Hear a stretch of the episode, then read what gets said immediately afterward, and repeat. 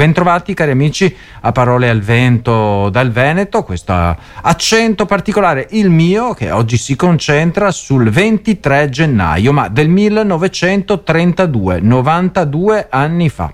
Dall'America, passando per Vienna, quindi dal, dall'accento inglese, british, anche se strascicato, americano, si è passati per il tedesco anomalo austriaco e lungo questa direttrice eh, si è sbarcati in Italia. Eh, sbarca in Italia la mania del cruciverba e rebus, entrando tutti i fine settimana nelle case di milioni di italiani.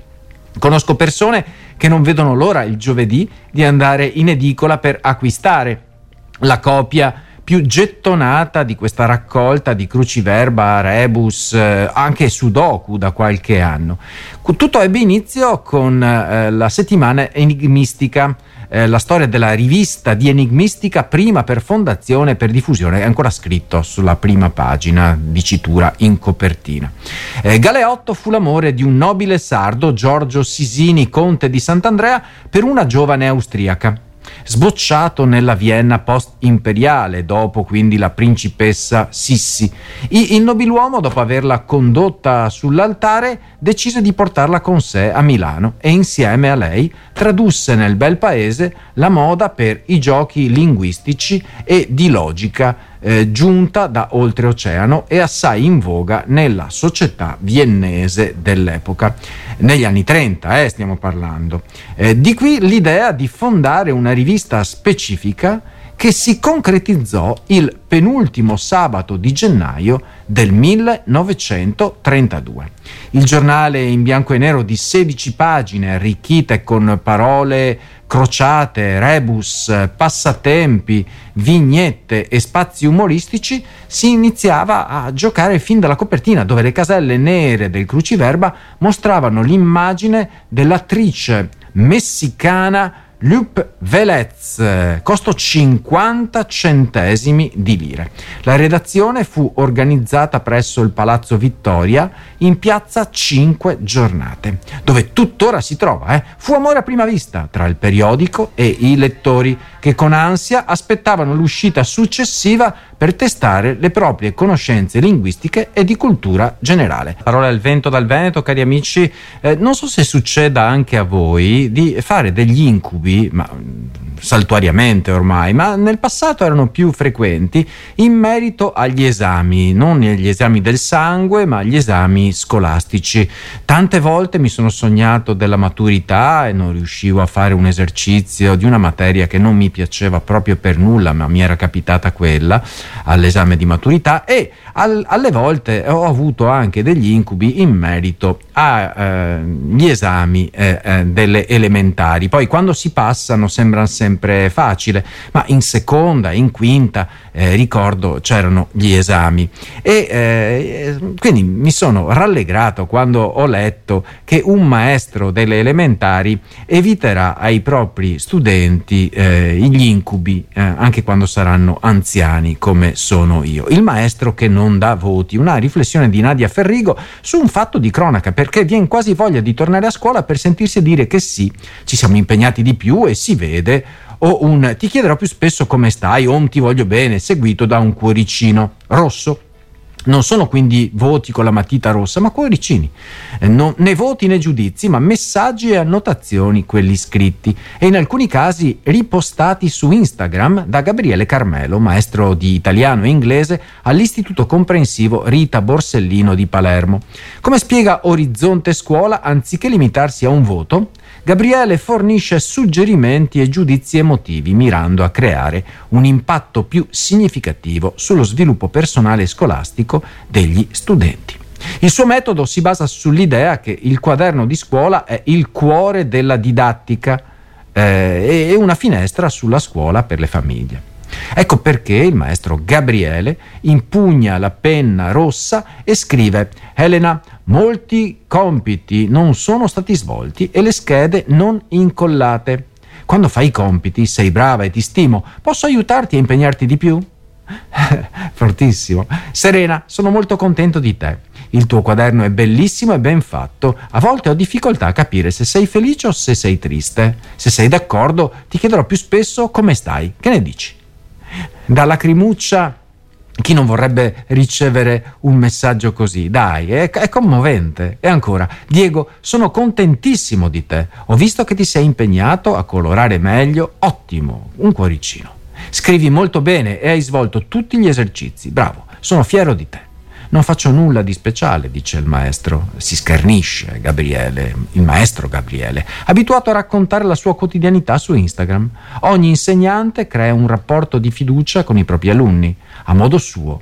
Io li motivo con delle frasi, perché senza una motivazione non si fa nulla nella vita. Gli intellettuali eh, con i gatti non c'entrano niente, o forse sì, chi lo sa, gli intellettuali pare siano una specie in via di estinzione. Senza intellettuali, infatti, è il libro di Giorgio Caravale che esplora questa evoluzione, o meglio questa involuzione, in un'epoca in cui talk show e social sembrano essere i nuovi campi di battaglia delle idee, poche idee e molto confuse, gli intellettuali sembrano relegati in un angolo. I professoroni, ecco, uno vale uno, ha fatto dei disastri incredibili, sostituiti piuttosto da professionisti dell'informazione, ovvero dagli influencer, ancora peggio. Questi nuovi pensatori affrontano, pensatori fra virgolette, eh, affrontano argomenti che spaziano dalla geopolitica ucraina ai drammi giudiziari eh, della, della influencer più famosa d'Italia, mantenendo viva l'attenzione di un pubblico sempre più volatile. Non c'è approfondimento, non c'è, non, non c'è profondità, appunto, solo superficialità e insomma per navigare su internet, per surfare sul web è necessario rimanere sulla superficie. Ogni tanto fanno capolino, è vero, anche i competenti, tra virgolette, coloro con conoscenze specifiche chiamati a risolvere problemi concreti, dall'espansione dei virus al riscaldamento climatico. Le loro opinioni vengono presentate come oggettive, basate su dati di fatto, senza il fronzolo intellettuale, solo dati, solo fatti, solo fatti, non idee. Risale al 1976 l'inizio della collaborazione di Norberto Bobbio con la stampa, quando il dibattito intellettuale non era relegato a tweet da 280 caratteri. In quegli anni i politici di calibro e i filosofi si confrontavano in una danza di idee che coinvolgeva milioni di persone discutendo riforme sociali, civili, eccetera. Però le cose sono cambiate. Gli intellettuali sembrano oscillare ora tra l'ambizione di piacere al leader mostrandosi re- realisti più del re e il desiderio di ritirarsi sdegnati dall'arena politica in un eremo. La politica stessa oscilla tra il disprezzo degli intellettuali e la dipendenza da loro come salvatori della cultura. Il libro, dunque, Senza intellettuali non è una profezia, ma è un dato di fatto, di Giorgio Caravale, si domanda se abbia ancora senso confrontare visioni del mondo in un mondo dominato dall'audience.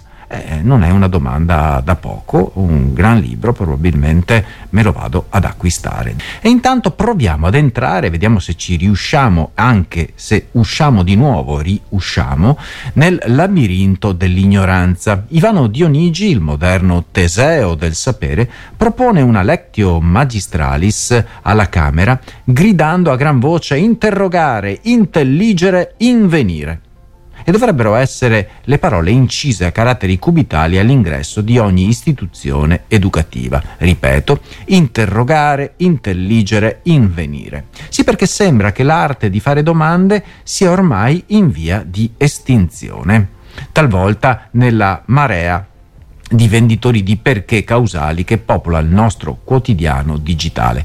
Dove sono finiti i giorni in cui il pensiero si poteva permettere una pietà come direbbe Heidegger, eh, chiedendosi il perché delle cose?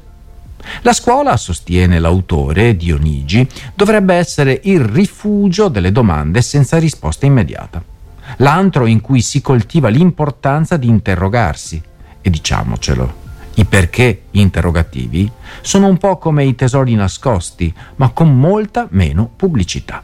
Ma non è finita qui. Dionigi ci incita a riportare in auge l'arte di intelligere, quindi eh, abbiamo detto eh, le, le, le, tre, le tre I, interrogare, intelligere, poi invenire. Arriviamo all'intelligere. La scuola eh, dovrebbe eh, essere in grado ad evitare di ridurre l'educazione a un mero addestramento su come digitare sulla tastiera più velocemente. L'idea di tornare a cogliere il dentro e la relazione delle cose, come avrebbe detto Spinoza Baruch Spinoza, evitando così di diventare giganti digitali ma nani nel tempo, un po' come essere famosi su TikTok ma incapaci di capire cosa sia successo durante la rivoluzione francese. Succede? Certo che succede.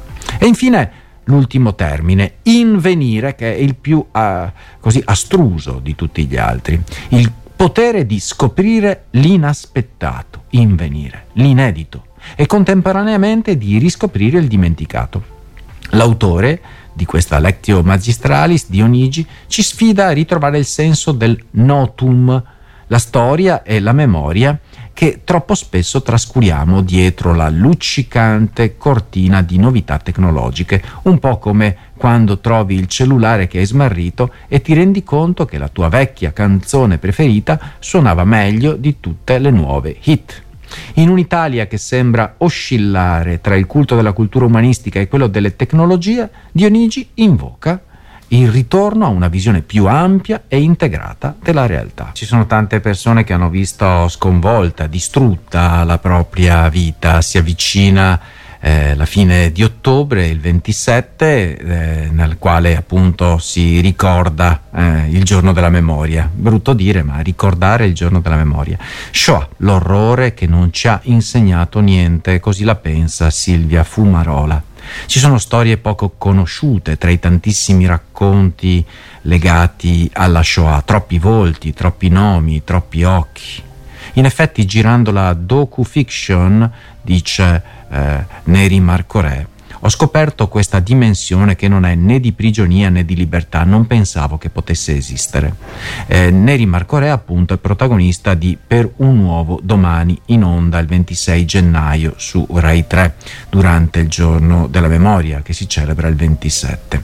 Prodotto da Rai Fiction e Alberto Gabrielli, eh, il film di Luca Brignone è liberamente tratto dal libro eh, Orizzo, L'orizzonte chiuso di Silvia Angelini, eh, racconta la vicenda poco nota di un gruppo di circa 70 ebrei definiti stranieri dal regime fascista. Tra il 1941 e il 1943 furono costretti a vivere in internamento libero, ossia domicilio coatto a Castelnuovo di Garfagnana. Marco Re interpreta Israel Meyer che si era trasferito a Pisa negli anni 30 per specializzarsi in pediatria e si era sposato con Paolina Lagnas, Giorgia Guerra nel film.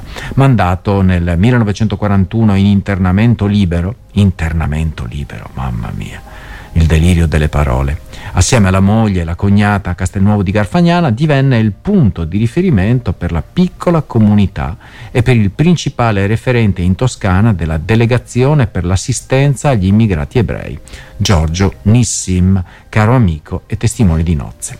A dispetto dei divieti, Meyer svolge in segreto l'attività di medico per il paese, salvando la vita al figlio del maresciallo dei carabinieri. E poi le varie vicissitudini di questa storia, eh, veramente di, di, stupidità.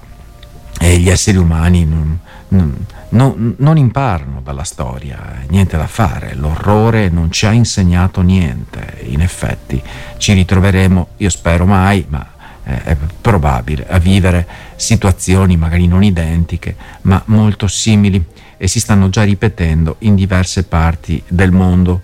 Eh, qui no, no, no, non si spinga troppo con l'accostamento alla Shoah, che è stata veramente una tragedia immane, ma la, l'essere umano non impara, non impara nulla. Diversi titoli hanno a che fare con il verbo fuggire, fuga, fuga dalla città, fuga da New York, eh, insomma ce, ce, n'è, ce, n'è, diversi. E invece vabbè, oggi mi sono scontrato con una bella notizia, fuga dalla pianura, perché eh, una coppia, Rita e Mattia, eh, moderni nomadi, decidono di sfuggire al caos della pianura e si rifugiano nelle braccia verdeggianti dell'Appennino, nel tentativo di recuperare un respiro libero da ansie, traffico e smog. Questa coppia ha deciso di voltare le spalle alla monotonia e dare il benvenuto a nuove avventure a oltre 1200 metri di altitudine. In un'epoca dominata dalla corsa contro il tempo, e l'ossessione digitale, una corsa che fra poco arriverà a 30 km h in tutte le città, Rita e Mattia abbandonano le loro sicurezze urbane per inseguire un sogno più naturale. Il nuovo palcoscenico delle loro vite? Fanano, un pittoresco paese dell'Appennino modenese. Lasciate alle spalle le assunzioni e la sicurezza, ora i due si dedicano al rifugio Tamburri e Fellicarolo, immergendosi nella gestione di un'accogliente struttura tra i boschi e le vette innevate. Il rifugio è un'oasi a 1220 metri di altitudine e offre loro l'opportunità di vivere in simbiosi con la natura. Rita prima faceva l'estetista, si trasforma in una instancabile cameriera, mentre Mattia, ex metalmeccanico, diventa cuoco e curatore degli asini. Sì, sì, sì proprio degli asini. Eh, un mix di competenze inaspettate al servizio di un rifugio dal sapore antico, gestito dunque da Stefano e Sara, compagni di vita e di avventure. È possibile cambiare vita? Pare che Stefano e Sara ci siano riusciti a non tutti insomma le ciambelle riescono con il buco ma basta provarci